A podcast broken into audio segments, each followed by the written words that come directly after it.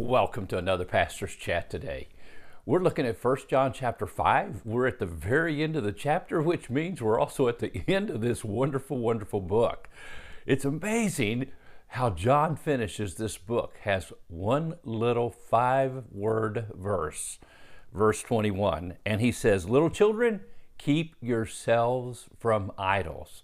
Well, actually, the whole book is about living the real life. The real life is worshiping the true and the real living God. The false life is living a lie, worshiping the idols of this world.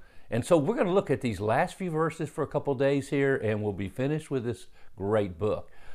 Beginning here in verse 18. We know that everyone who has been born of God does not keep on sinning but he who was born of God protects him, and the evil one does not touch him. We know that we are from God, and the whole world, world lies in the power of the evil one. And we know that the Son of God has come and has given us understanding, so that we may know him who is true, and we are in him who is true in his Son, Jesus Christ. He's the true God and eternal life. Little children, keep yourself from idols. Man, what amazing verses. As we've said over and over again, one of the key words to the whole book of John is know. We know. The Gnostics were the know it alls, and that's who John was battling even in this first century church as he was writing this letter. And they had some very false views about who Jesus Christ is and what a Christian is. So John's making it real clear in this book who is Jesus Christ and what a real believer in Christ is. He is one who does not practice sin. And we know. Look at all the times in the very last verses. We know, we know, we know. Our salvation, our belief, our faith is a know so kind of faith.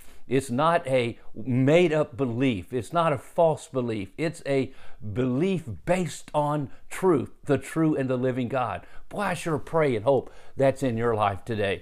And so as John wrote this letter to probably the believers at Ephesus, remember the uh, goddess Diana was a great god there, and idols had been made for her, and that's how most of the people of Ephesus had made their living. And when Paul had preached Jesus and people got saved, these idol makers got mad at Paul and tried to run him out of town, of course. And there was a, a lot of confusion and there was a lot of chaos and, and uh, there was actually conflict. And, and so he's dealing as he writes, John is writing this letter back to these people and reminding them that, hey, it's not about idols. We know there's no such thing as an idol in the world, and there is no God but one, according to 1 Corinthians 8 4. There is an idol, but it has no real existence. The scripture basically is saying there. The tragedy of idolatry is that a dead, a dead image can do as much damage to a worshiper because it can do him no good because it's not genuine. Over and over in the Old Testament, the Hebrew writers were talking about idols, the idols that were nothings, that were vain things, that were but vapors, that were full of emptiness. An idol is a lifeless, useless substitute for the real thing. In Psalms chapter 4, uh, 115, not unto us, O Lord, not unto us, but unto your name give glory. And then he says, they might ask the question, so where is their God? And then he answers, but our God, our God is in heaven. He does whatever He pleases.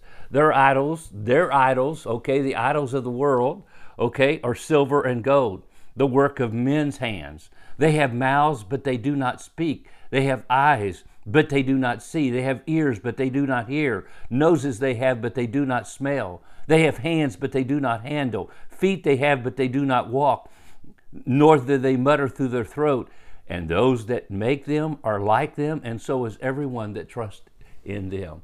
The sad thing about an idol, it can do you no good. But the idols of this world are still there money and pleasure and things and jobs and fame. All the idols of this world that come between you and God. Even as believers, it can happen, and we must be aware. So today, don't put your trust in an idol that can't help you, but live the real life the life that is true in Jesus Christ. It's eternal life.